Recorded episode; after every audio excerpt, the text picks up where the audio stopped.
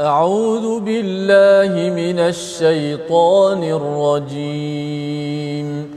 بسم الله الرحمن الرحيم. الحمد لله رب العالمين.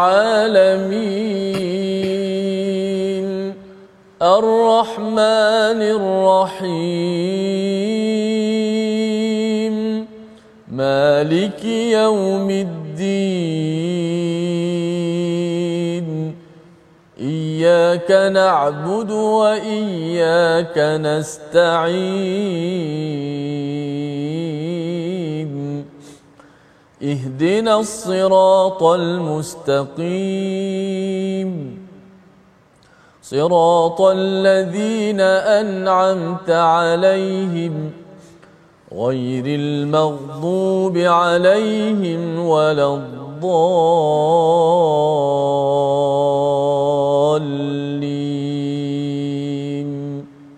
آمين. السلام عليكم ورحمة الله وبركاته. الحمد لله رب العالمين والصلاة والسلام على أشرف الأنبياء والمرسلين سيدنا محمد وعلى آله وأصحابه أجمعين. أما بعد Apa khabar tuan-puan, ibu ayah, para penonton yang dirahmati Allah sekalian? Mudah-mudahan semuanya berada dalam keadaan yang sihat sejahtera. Hari ini kita bertemu lagi dalam rancangan My Quran Time yang mana kita meneroka ayat-ayat Al-Quran, kita bertadabur ayat-ayat Al-Quran bagi mereka yang menonton My Quran Time ini melalui Facebook. Mari sama-sama kita share agar tontonan ataupun tadabbur kita terhadap ayat Al-Quran ini dapat dikongsikan bersama dengan semua yang menyaksikannya insya-Allah. Seperti biasa sebelum kita mulakan pengajian kita, mari sama-sama tuan-puan kita bacakan dahulu doa ringkas Subhanaka la ilma lana illa ma 'allamtana innaka antas samiul alim rabbi zidni ilma. Baik, seperti biasa bersama dengan saya Ustaz Tirmizi. Apa khabar Ustaz Tirmizi? Baik, Alhamdulillah. Alhamdulillah nampak ceria hari ini Ustaz ya. Alhamdulillah sihat. Masya-Allah, masya-Allah. Hari ini seperti biasa kita akan mendengar daripada Ustaz Tirmizi yang akan membacakan kepada kita ayat-ayat suci Al-Quran. Di samping kita juga akan uh, meneroka ilmu tajwid sekiranya ada kesempatan nanti insya-Allah. Baik, hari ini kita akan melihat pada sinopsis episod yang akan kita pelajari pada hari ini insya-Allah. Mari tuan-puan kita sama-sama saksikan apakah pengajian pembelajaran yang akan kita lalui pada hari ini melalui sinopsis yang akan kita perhatikan daripada halaman yang ke-548 iaitu ini adalah mengenai tentang suratul hasyar bermula daripada ayat 17 hingga 24 menceritakan mengenai tentang balasan bagi syaitan dan orang yang terpedaya dengannya. Ha, kemudian daripada ayat 18 hingga ayat yang ke-20 kita akan melihat tentang perintah bertakwa dan bersiap untuk menyambut hari kiamat manakala pada halaman yang ayat yang ke-21 hingga 24 penjelasan mengenai tentang keagungan Al-Quran. Jadi kat sini tuan-puan boleh tengok ada tiga sinopsis. Ada tiga uh, bidang ataupun perkara yang akan kita telusuri pada hari ini. Sebelum kita uh, sama-sama bertadabur mengenai tentang ayat-ayat tersebut, mari sama-sama kita dengarkan dahulu bacaan yang akan dipersembahkan oleh qari kita bermula daripada ayat 17 hingga ke ayat ke-21 insya-Allah. Baik, Alhamdulillah terima kasih Fadil uh, uh, Doktor di atas uh, pencerahan awal, sinopsisnya uh, menggambarkan muka surat yang kita baca ni kita nampak dah uh, nak cerita tentang apa. Dan sudah pastilah kalau kita lihat uh, dari sudut wakaf dan ibtidak juga Doktor ayat 17 tu 17 uh, ayat yang pertama akan kita baca tu fakana akibatahuma sampailah wadzalika jazaa'ul zalimin Ayat 17 kebanyakan para para ulama uh, uh, Al-Quran meletakkan uh, wazalika jazaa'ul zalimi itu wakaf tam di situ. Dengan maksud uh, wakaf di situ ayat selepas itu uh, tu cerita Cerita lain. uh, apa cerita yang baru Betul. yang tidak ada kaitan di sudut Arab dan makna lagi ayat selepas. Walaupun kerana kita mari Quran kita baca satu muka surat walaupun mula-mula ayat, nampak ayat mana ni? Ha, mungkin terkejut sedikit. Ha, tapi ayat ni mungkin ada kaitan dengan ayat yang sebelum ni yang kita baca semalam. Hari ini kita nak baca muka surat 548 dan akan kita sama-sama tadabbur bersama dengan uh, doktor nanti insya-Allah. Jom sama-sama kita baca ayat 17 hingga ayat 21 terlebih dahulu. أعوذ بالله من الشيطان الرجيم فكان عاقبتهما أنهما في النار. فكان عاقبتهما أنهما في النار خالدين فيها. وذلك جزاء الظالمين. يا أيها الذين آمنوا اتقوا الله ولتنظر نفس ما قدمت لغد واتقوا الله إن الله خبير بما تعملون ولا تكونوا كالذين نسوا الله فأنساهم أنفسهم أولئك هم الفاسقون لا يستوي أصحاب النار وأصحاب الجنة. أصحاب الجنة هم الفائزون.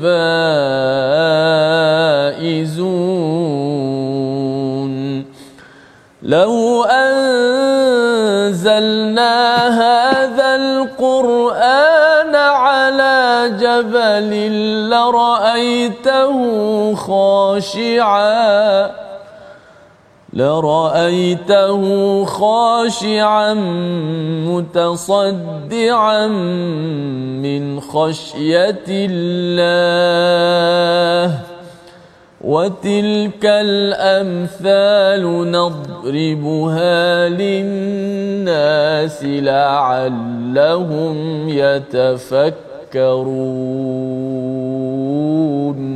Sadaqallahul Azim. Sadaqallahul Azim. Dalam ayat yang ke-17 Allah Ta'ala berfirman Maka kesudahan kedua-duanya mereka ditempatkan di dalam neraka Dan kekal di dalamnya Itulah balasan bagi makhluk-makhluk yang zalim.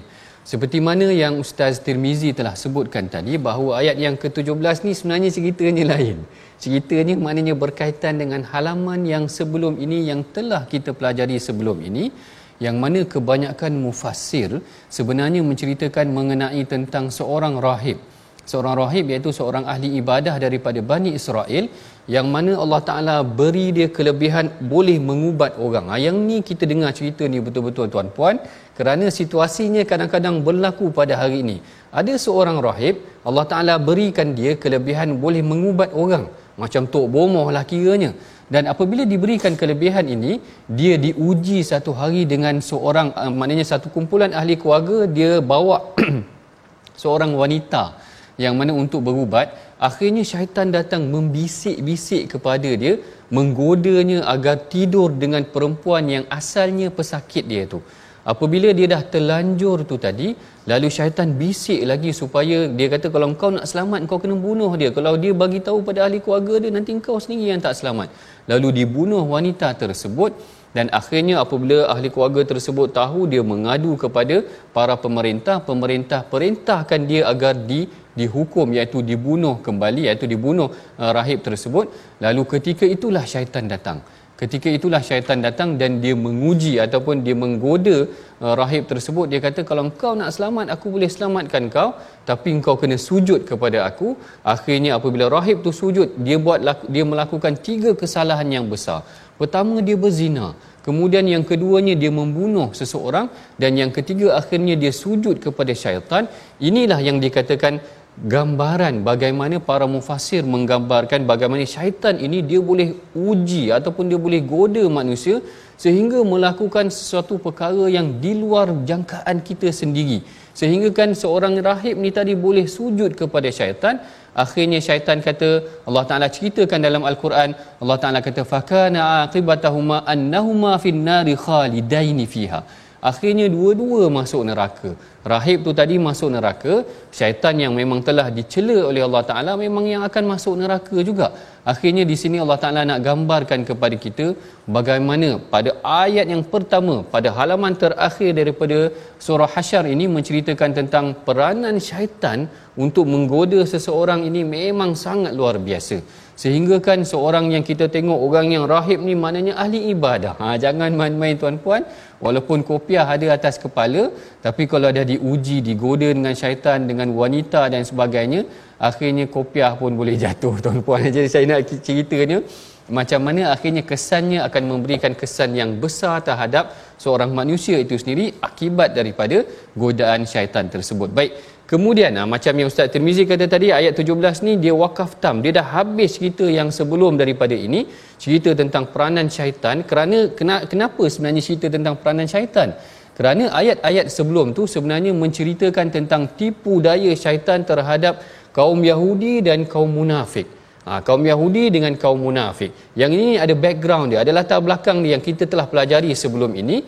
Bila Allah Ta'ala menceritakan tentang nikmat-nikmat yang Allah Taala berikan kepada orang-orang yang beriman ha, lalu Allah Taala ceritakan kesudahannya kamu kena bersedia untuk hari akhirat. Kerana apa?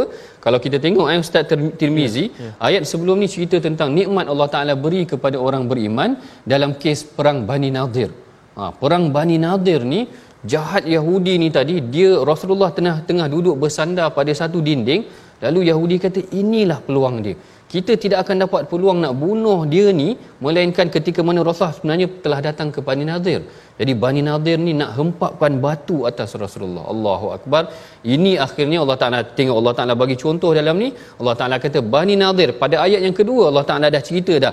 Yang mana Allah Taala kata wallazi akhrajal ladzina kafaru min ahli alkitabi min diyarihim li awwalil hash. Maknanya dialah Allah Taala lah yang memberikan nikmat kepada Rasulullah dihapuskan ataupun dihalau Bani Nadir ini kerana mereka mengkhianati Rasulullah.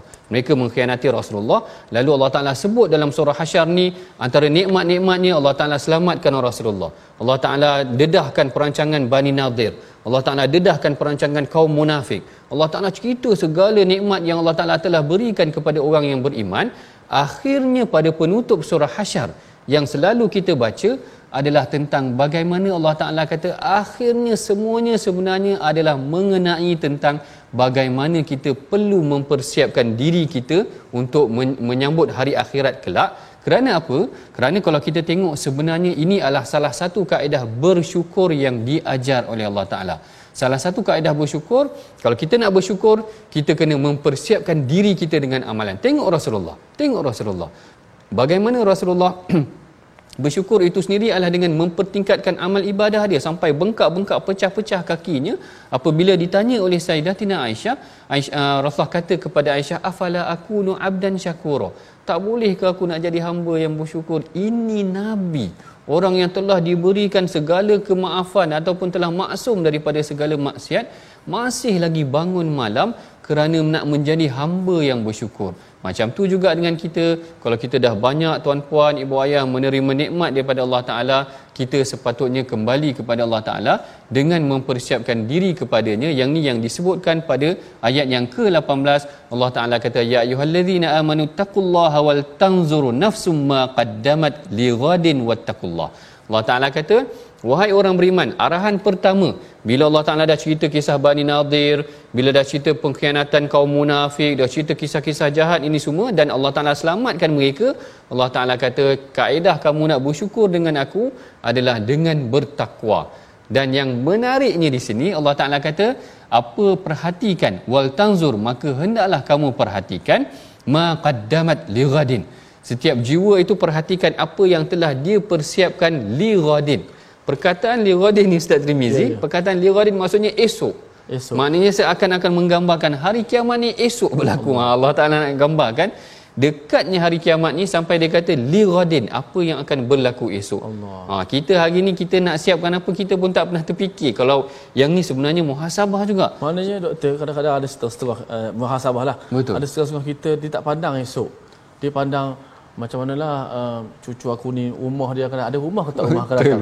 lalu dia dia dia macam uh, uh, kedekut pada tempat yang patut pemurah. Betul. Duit dia, sayang untuk nak belanjakan Betul. untuk dia di akhirat tapi dia simpan ni untuk rumah cucu cicit dia dah fikir dah. Betul. Tapi dia tak fikir. Itu macam Betul. mana? Boleh komen sikit doktor. Betul itu muhasabah yang sangat baik. Kadang-kadang kita simpan yang kadang-kadang mungkin anak cucu kita esok pun tak ingat dah kat kita. Kadang-kadang dia pun tak ingat kat kita. Kita, ha, kita dah siapkan pada dia. Allah. Sebab tu Allah Taala kata yang kita sediakan untuk diri kita sebenarnya apa? Allah. Sehingga Allah Taala kata nafsu ma qaddamat li ghadin wattaqullah innallaha khabirum bima ta'malun dan Allah Taala sangat mengetahui apa yang kita lakukan. Kemudian Allah Taala kata wala takunu kalladzina nasullaha fa ansahum anfusahum. Allah Taala kata jangan kamu jadi seperti orang yang melupakan Allah. Ha, nasullah fa ansahum akhirnya sehingga dia menjadikan mereka melupakan Allah. Ha, ini bahayanya apabila kita melupakan Allah kesan kita tidak berzikir kepada Allah Taala kesan kita tidak mengingati Allah sehingga menyebabkan Allah Taala akan melupakan kita ataupun menjadikan kita lupa terhadap persiapan yang sepatutnya kita siapkan buat diri kita apa yang menariknya mengenai tentang orang yang pelupa ataupun lupa nak berzikir kepada Allah ini adalah Rasulullah gambarkan mereka seperti orang yang hidup dan yang mati. Ha, yang ni yang disebutkan dalam sebuah hadis yang diriwayatkan oleh Imam Bukhari. Rasulullah kata matalul ladzi yadhkuru rabbahu wal ladzi la yadhkuru rabbahu kamathalil hayy wal mayyit. Orang yang berzikir ni dengan orang yang tidak berzikir.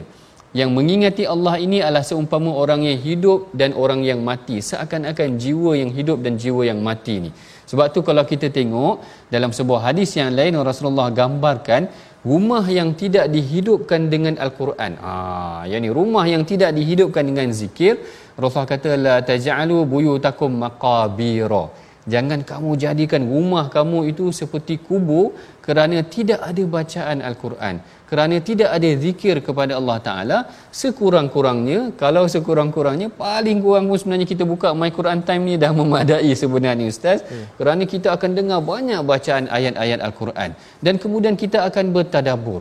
Orang yang mudah-mudahan membuka ataupun berkongsi tentang perkongsian tadabbur mengenai tentang al-Quran ini mudah-mudahan Allah Taala tidak menjadikan rumah mereka seperti kubur. Ha, dan saya teringat dalam sebuah hadis hadis ni sangat menarik bagi saya. Ha, hadis ni sangat menarik bagi saya. Rasulullah kata laisa yatahassar ahlal jannati. Ha, Rasulullah kata orang ahli syurga ini tidak ada saat yang dia menyesal. Ha, melainkan saat-saat apabila dia terlupa berzikir kepada Allah Ta'ala. Yang kita dah sebut dah sebelum ni ahli syurga ni dia nak menyesal apa lagi? Allah. kerana dia dah ada dalam syurga. Sepatutnya dia dah tak boleh nak menyesal apa dah. Kerana memang dia dah berada di dalam syurga tetapi Rasulullah cerita nanti pada hari akhirat ada dalam kalangan ahli syurga yang merasa ya tahasar dia rasa macam rugi sangat pada saat-saat dia boleh berzikir sepatutnya tetapi dia tidak berzikir. Lalu atas sebab itulah Allah Taala menceritakan Allah Taala kata la yastawi ashabun nari wa ashabul jannah ashabul jannati humul faizun. Tidak sama orang yang masuk ke syurga dan orang yang akan masuk ke neraka nanti kerana ashabul jannati humul faizun dan apabila diingatkan mengenai tentang zikir diingatkan mengenai tentang takwa tadi diingatkan mengenai tentang syukur tadi Allah Taala datangkan satu ayat yang sangat mengetuk jiwa sebenarnya apabila Allah Taala kata Quran ini adalah panduan yang menjadi panduan buat kita untuk berzikir kalau Quran ini diturunkan ke atas jabal, ke atas bukit pun kau akan tengok menggeletar bukit. Allahu akbar. Ini ayat yang sangat luar biasa yang selalu kita bacakan dalam solat, "Lau anzalna hadzal Qur'ana ala jabalin la ra'aitahu khashi'an mutasaddian." Kalau sekiranya kami turunkan Quran ini atas bukit yang mengandungi zikir-zikir kepada Allah Taala, la ra'aitahu khashi'an. Kamu benar-benar akan melihat tunduknya bukit itu ataupun mutasaddian terpecah belah kerana tingginya ataupun kerana takutnya bukit itu kepada Allah Taala. Yang ini ayat ini yang menggetarkan jiwa apabila orang-orang beriman membaca ayat tersebut. Sebab itulah kalau kita tengok kadang-kadang ada banyak ah, kalau dalam mengenai tentang ayat ni al-Imam Ibnu Kathir dia datangkan cerita yang pohon yang menangis. Kalau tuan-puan masih ingat pohon yang aninul jaza' aninul jaza' ni adalah pohon yang menangis iaitu Rasulullah sallallahu alaihi wasallam pernah uh, bersandar kepada sebatang pohon. Apabila pohon ini uh, tidak digunakan lagi rupanya dia menangis. Bayangkan kalau pokok pun rindu kepada Rasulullah apatah lagi kita? Malu kita dengan bukit gunung ganang yang batu ini pun boleh menangis takut kalau tidak berzikir kepada Allah Taala. Malulah kita. Sama juga seperti pohon tu tadi. Jadi yang ini antara himpunan ataupun ulasan ataupun tadabbur awal kita pada bahagian yang pertama separuh pada pada ayat awal yang pertama ini sebelum kita masuk kepada seksi yang kedua mari sama-sama ha, kita saksikan pula perkataan pilihan kita pada hari ini ha, insya-Allah kalau tuan-puan perhatikan ha, yang ni perkataan banyak disebut dalam al-Quran iaitu perkataan nasia ha, nasia ni bukan nasi ha, nanti orang Melayu baca nasi pula eh. nasia ni maksudnya lupa Ha, takut nanti orang Melayu kaitkan oh patutlah aku makan nasi banyak saya lupa tak tak tak dia tak, tak ada, ada kaitan, kaitan. Eh? dia tak ada kaitan Perkataan nasia ni membawa maksud lupa 45 kali disebut di dalam Al-Quran.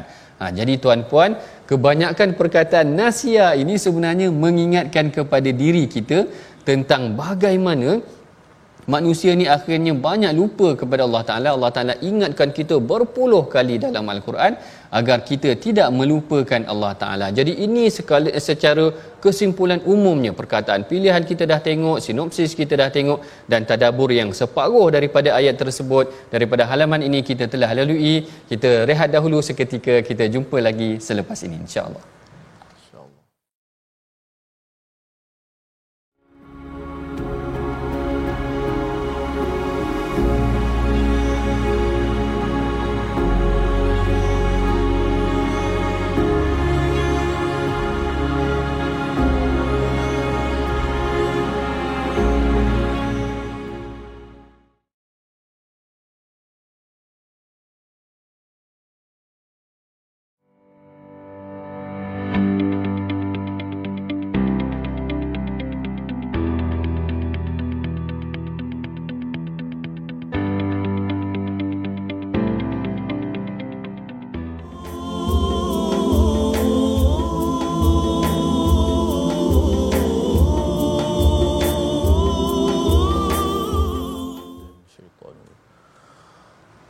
冷雾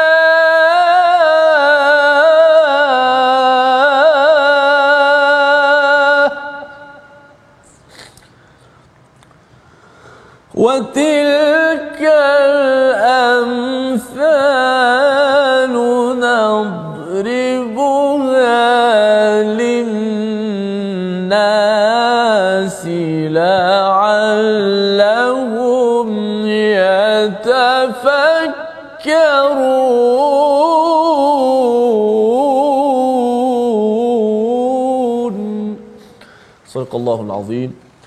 Dan sekiranya kami menurunkan al-Quran ini ke atas sebuah gunung niscaya engkau akan melihat gunung itu khusyuk serta terpecah belah kerana takutkan kepada Allah. Dan ingatlah perumpamaan ini kami kemukakan kepada umat manusia supaya mereka berfikir. Eh, mudah-mudahan kita mengambil muhasabah kepada ayat yang begitu besar erti maknanya kepada kita eh, bahawa eh, mudah-mudahan kita sentiasa juga menjadi orang-orang yang hatinya lunak Kenapa? Takutkan kepada Allah Subhanahu Wa Taala. Ha, kalau gunung pun boleh khusyuk, boleh terpecah belah. Kenapa? Takutkan kepada Allah. Kuncinya ha, hadirkan eh, hati kita takut kepada Allah Subhanahu Wa Taala, kemurkaan Allah, azab dan sebagainya. Mudah-mudahan kita menjadi lunak seperti hati kita mampu mendengar ayat-ayat Allah dan mematuhi akan perintah Allah Subhanahu Wa Taala. Jom kita ngaji sikit tajwid pada hari ini sebelum kita meneruskan lagi bahagian kedua bersama dengan doktor. Jom kita lihat slide kita. La yastawi ashabun nari wa ashabul jannah. Ashabul jannati humul faizun. Sempurnakan sebutan huruf uh, huruf sad dalam ayat ini. Ada beberapa huruf sad pada perkataan ashabu. La yastawi ashabun nari. Ada sad di situ. Wa ashabul jannah. Ada sad lagi kat situ. Ada tiga sad pada perkataan ashab. Maka huruf sad ni huruf yang uh, sifatnya tebal dan ada satu sifat safir yang menjadikan dia uh, uh, huruf yang kuat. Bunyi sad itu. Uh, jangan uh, tertukar dengan huruf sin. Walaupun bunyi seakan sama dengan huruf sin tetapi beza je sin dengan sad, sad itu tebal, sin tu nipis.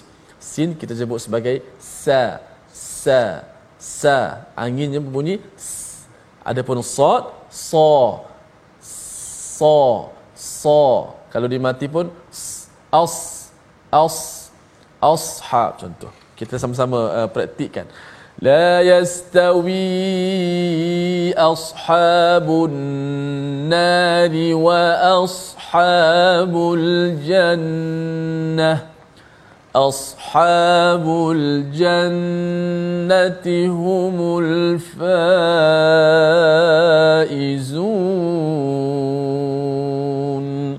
itu adalah huruf sa hujung lidah menekan di belakang eh, gigi bawah kita ini. Ah, nak mudahnya kita boleh rapatkan kedua gigi dan keluarlah angin ataupun sifat sad bila kita menekan hujung lidah itu dan dia ada sifat yang tebal. Sa ha, suara pangkal lidah ha, kita terangkat bila menyebutnya dan menjadikan huruf itu dapat dibezakan dengan bunyi huruf sin yang lebih mudah kita sebut sebab dia tak tebal. Ha, kita pun sebut huruf S dan sebagainya tapi bila pergi huruf sad kena hati-hati sedikit supaya huruf sad kita jelas huruf sad. Terutama kita baca surah al-fatihah. Ihdinas siratal mustaqim. Siratal ladzina an'amta alaihim. Wallahu alam. Doktor sila. Wallahu alam. Terima kasih ustaz Tirmizi yang sentiasa bimbing kita mengenai so. tentang sebutan sifat huruf yang betul kerana takut salah lain pula maknanya la yastawi as jadi as ha. pula jadinya ha. terpatutnya as ha, lebih tebal lagi ha. sebutannya hmm. dah bertukar-tukar kita bimbang nanti maknanya juga berbeza pula daripada apa yang sepatutnya baik kalau kita dah tengok tadi dalam sesi yang pertama kita dah bincangkan separuh yang awal yang pertama dah bincangkan mengenai tentang apakah akibat orang yang turut patuh ataupun taat kepada syaitan kedua-duanya akan masuk neraka Allah Ta'ala ingatkan kita tentang sifat bertakwa. Ha, cuma sifat bertakwa ni saya nak kongsi sedikit kisah yang dinukilkan oleh Al-Imam Ibn Kathir. Sebenarnya, bila ayat ini menceritakan meminta kita bertakwa dan bersiap untuk pada hari akhirat kita esok, maknanya persiapkan diri kita untuk hari akhirat esok, dalam sebuah riwayat, Al-Imam Ibn Kathir nukilkan riwayat ni. Dia kata satu hari Rasulullah tengok ada satu kaum daripada kaum Bani Mudar ya, kaum Bani Mudar ni datang dalam keadaan yang sangat miskin iaitu mereka tidak mempunyai kasut hufatan urah. Maknanya kasut mereka tidak ada dan sebagainya. Akhirnya Rasulullah berubah ataupun Rasulullah macam sangat tersentuh apabila melihat ada di kalangan sahabat yang orang miskin. Lalu Rasulullah baca ayat ni. Rasulullah kata ya ayyuhallazina amanu taqullaha wal tanzur nafsum ma qaddamat lighadin wattaqullah Rasulullah baca ayat ni mengingatkan orang-orang yang beriman apa yang kamu telah sediakan untuk diri kamu untuk hari akhirat adalah dengan melalui sekiranya kamu mampu sumbangkan kepada orang-orang yang susah ni tadi akhirnya sahabat sedikit demi sedikit keluarkan apa yang mereka ada di sisi mereka ini refleksi daripada Rasulullah muhasabah secara langsung Ayat ini sangat penting buat diri kita. Andai sekiranya kita alpa, kita terlupa, kita bacakan ayat yang ke-18 ini, Allah Taala tegur kita wal tanzur nafsum ma qaddamat lighadin. Setiap jiwa itu kena perhatikan apa yang telah dia persiapkan untuk hari esok dan orang yang melupakan Allah Taala, Allah Taala sifatkan mereka sebagai ulaika humul fasiqun iaitu mereka adalah orang yang melampau ataupun terkeluar daripada landasan yang sebenar. Itu daripada bahagian awal yang telah kita sebutkan tadi tentang gunung gunung ganang rasa nak pecah apabila menerima ataupun khusyuk kerana mendengar ataupun diturunkan kepadanya al-Quran. Jadi begitulah juga dengan kita. Sepatutnya kita sentiasa mengingati Allah dan melembutkan jiwa kita. Kalau gunung pun boleh pecah saya yakin tuan-puan dengan mengingati Allah dengan membaca al-Quran ini kita boleh melembutkan jiwa kita. Baik kita akan masuk kepada sesi perbincangan kita yang kedua. Bermula daripada ayat yang ke-22 insya-Allah yang akan dibacakan oleh Ustaz Tirmizi kita iaitu penutup daripada surah Hasyr ini Hash iaitu daripada ayat 22 sehingga ke ayat ke-24 insya-Allah. Silakan Ustaz. Baik, jom sama-sama sahabat-sahabat sekalian. Terima kasih kepada doktor yang telah memberi pencerahan tadi. Dan kita nak baca lagi ayat yang ke-22 hingga 24. Uh, sudah pasti uh, berkenaan dengan apa nama ni Al-Quran dan juga kehebatan ataupun sifat ada sifat-sifat Allah yang banyak dalam ayat 22 dan 23 uh, serta 24 eh doktor ya. Insya-Allah akan dihuraikan bila kita baca ayat ini bagaimanakah penghayatan yang boleh kita hadirkan dalam diri kita dapat menguat memasakkan lagi akidah ataupun ketauhidan kita kepada Allah Subhanahu wa taala. أعوذ بالله من الشيطان الرجيم بسم الله الرحمن الرحيم. هو الله الذي لا إله إلا هو عالم الغيب والشهادة هو الرحمن الرحيم. هو الله الذي لا إله إلا هو الملك القدوس.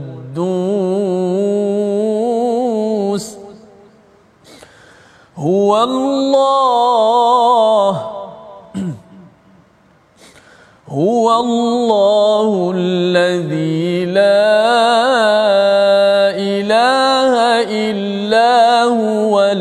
الملك القدوس السلام المؤمن المهيمن. الملك القدوس السلام المؤمن المهيمن العزيز الجبار المتكبر. سبحان الله عما يشركون.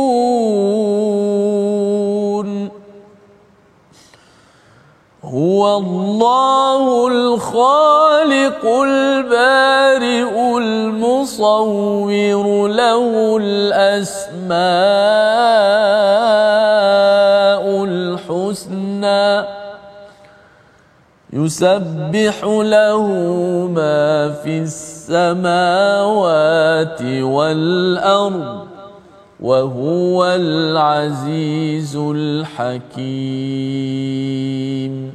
Sadaqallahu Sadaqallahul Azim pada ayat yang ke-22 Allah Taala berfirman dialah Allah yang mengetahui yang tidak ada Tuhan melainkan dia yang mengetahui perkara yang gaib yang nyata. Dialah yang maha pemurah lagi maha pengasihani. Baik kalau tuan-puan ibu ayah para penonton yang dirahmati Allah sekalian perhatikan bagaimana menariknya surah hasyar ini yang mana dia dimulakan dengan tasbih kepada Allah Taala. Kalau kita tengok daripada ayat pertama Allah Taala kata subhanallahi ma fis samawati wa ma fil ardi wa huwal azizul hakim. Ada tasbih kepada Allah Taala, ada sifat Allah Taala yang disebutkan kat sini iaitu azizul hakim. Dan kepada penutup surah ini juga Allah Taala bertasbih lagi sekali. Allah Taala menunjukkan bagaimana para makhluk bertasbih menyucikan Allah Taala yusabbihu lahu ma fis samawati wal ard wa huwal azizul hakim lafaz yang sama sebenarnya diulang sekali lagi.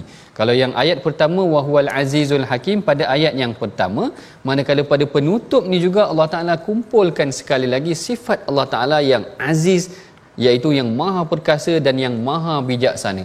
Perkasa kerana apa? Kerana perkasanya Allah Taala menghalau ataupun menghentikan rancangan jahat kaum Yahudi Bani Nadir yang diceritakan dalam surah Hasyar ini tadi. Yang ini tuan-puan kena ambil perhatian bahawa sebenarnya kalau kita tengok sebagai contoh Saidina Abdullah bin Abbas. Saidina Abdullah bin Abbas ini adalah orang yang sangat memahami Al-Quran sehingga dia dipuji oleh para sahabat yang lain. Beliau apabila melihat surah Al-Hasyr ini dia panggil sebagai surah Bani Nadir. Ha, kerana surah ini sebenarnya banyak menceritakan tentang pengkhianatan Bani Nadir dan bagaimana Allah itu maha perkasa menghentikan rancangan jahat mereka dan maha bijaksana untuk mengembalikan keagungan umat Islam itu sendiri.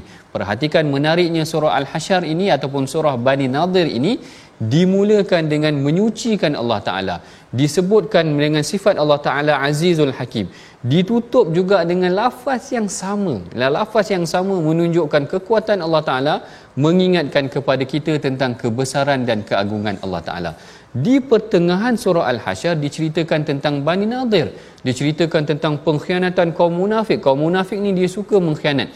Dia pergi janji dekat Bani Nadir. Dia kata tak apa jangan dengar Muhammad. Kalau Muhammad nak pergi serang kau jangan keluar daripada rumah kau. Kita akan tolong kau. La in ukhrij yang ni yang disebutkan la in ukhriju la yakhrujuna ma'ahum. Ah yang disebutkan la in ukhrijtum lanakhrujanna ma'akum orang munafik kata kalau kau kalau kalaulah kau kamu akan diusir kami akan akan keluar sokong kau ataupun akan sama-sama dengan kau tapi sifat orang munafik Allah Ta'ala tunjukkan dalam Al-Quran. Akhirnya apabila Bani Nadir ini dikepung, memang tidak ada yang tolong pun daripada kaum munafik. Dia mengkhianati kawan dia sendiri.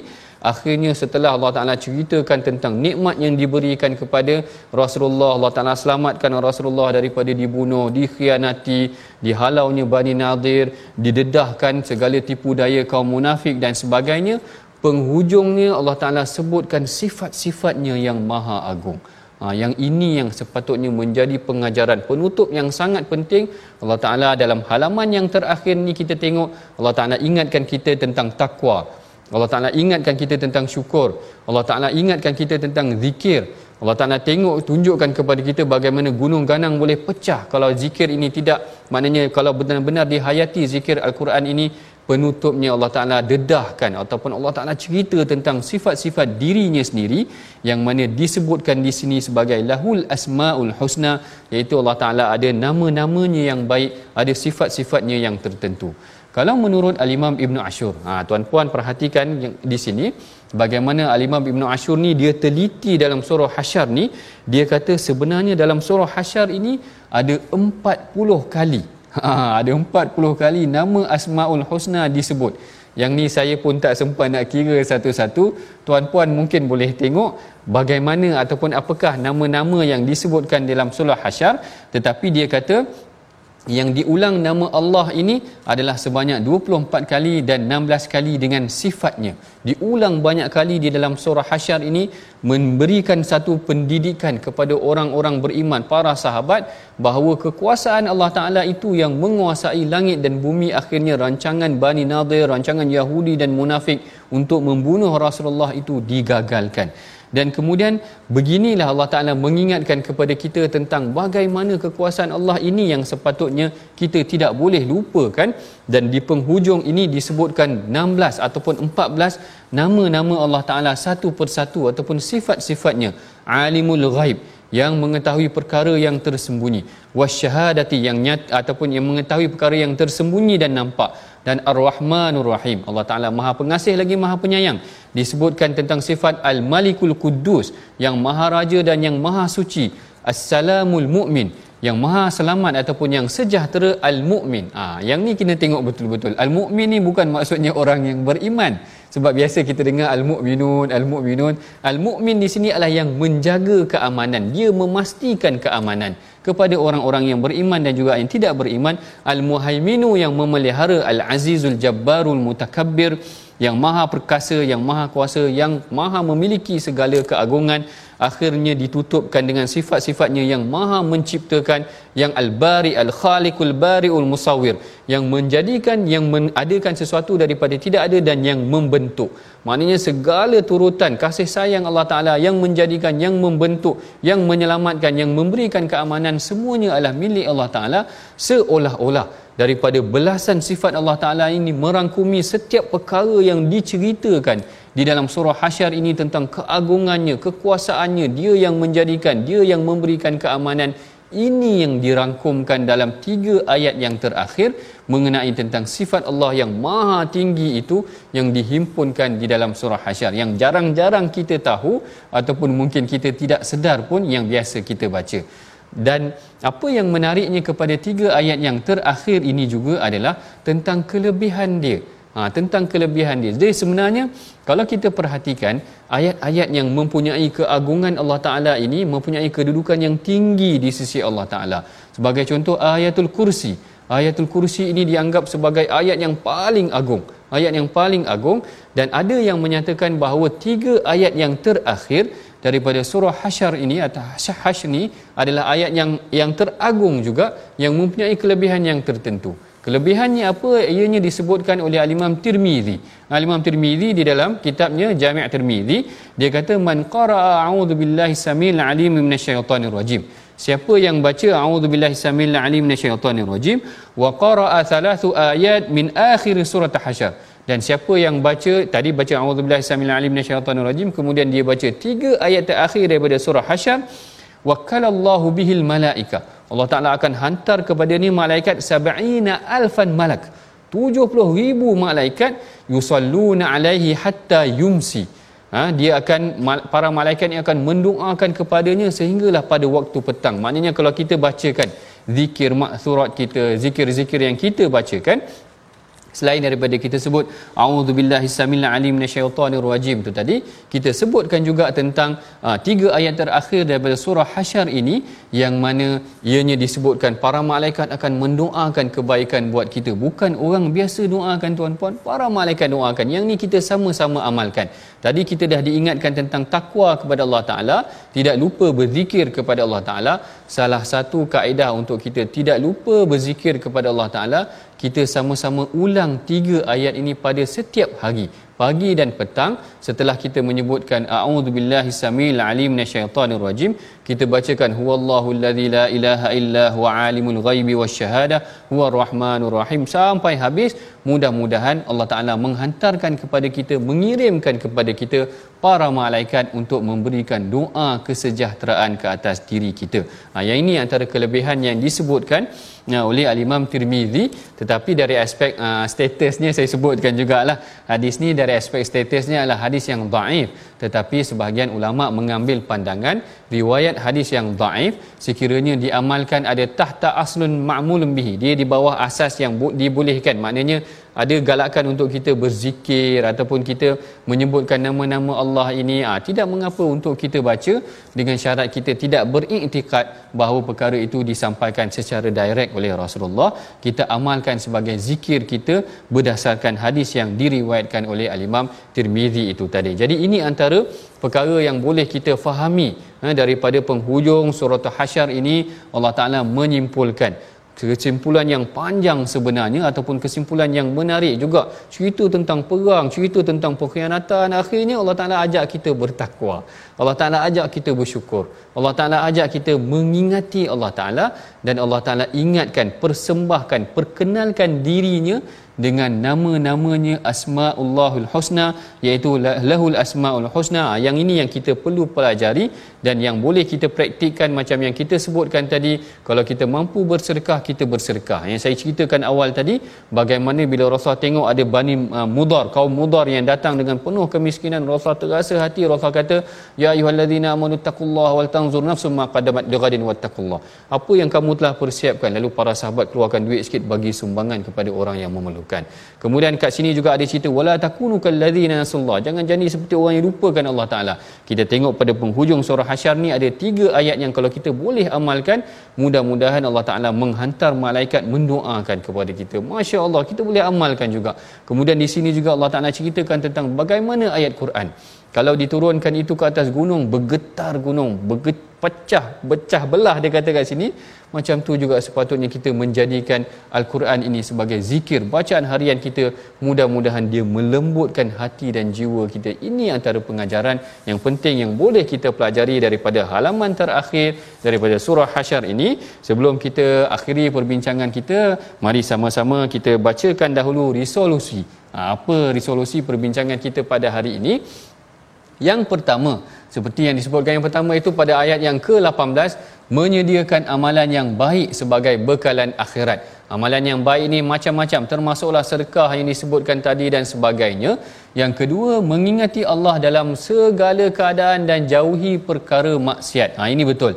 Maknanya selain daripada kita mengingati Allah jangan pula kita campur adukkan dengan perkara maksiat dan yang ketiganya kita berdoa dengan menyebut keagungan sifat-sifat Allah kerana ini yang diajarkan oleh Rasulullah sallallahu alaihi wasallam ha, dalam ayat yang terakhir ini juga agar kita berdoa dengan nama-nama Allah.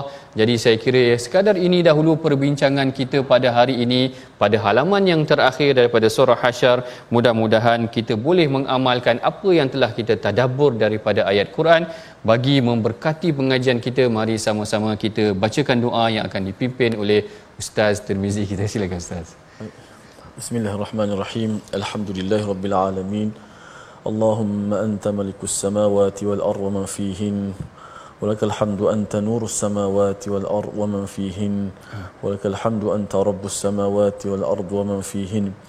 اللهم أنت الله لا إله إلا أنت أنت الغني ونحن الفقراء أنت الغني ونحن الفقراء أنت القوي ونحن الضعفاء لا إله إلا أنت سبحانك إنا كنا من الظالمين.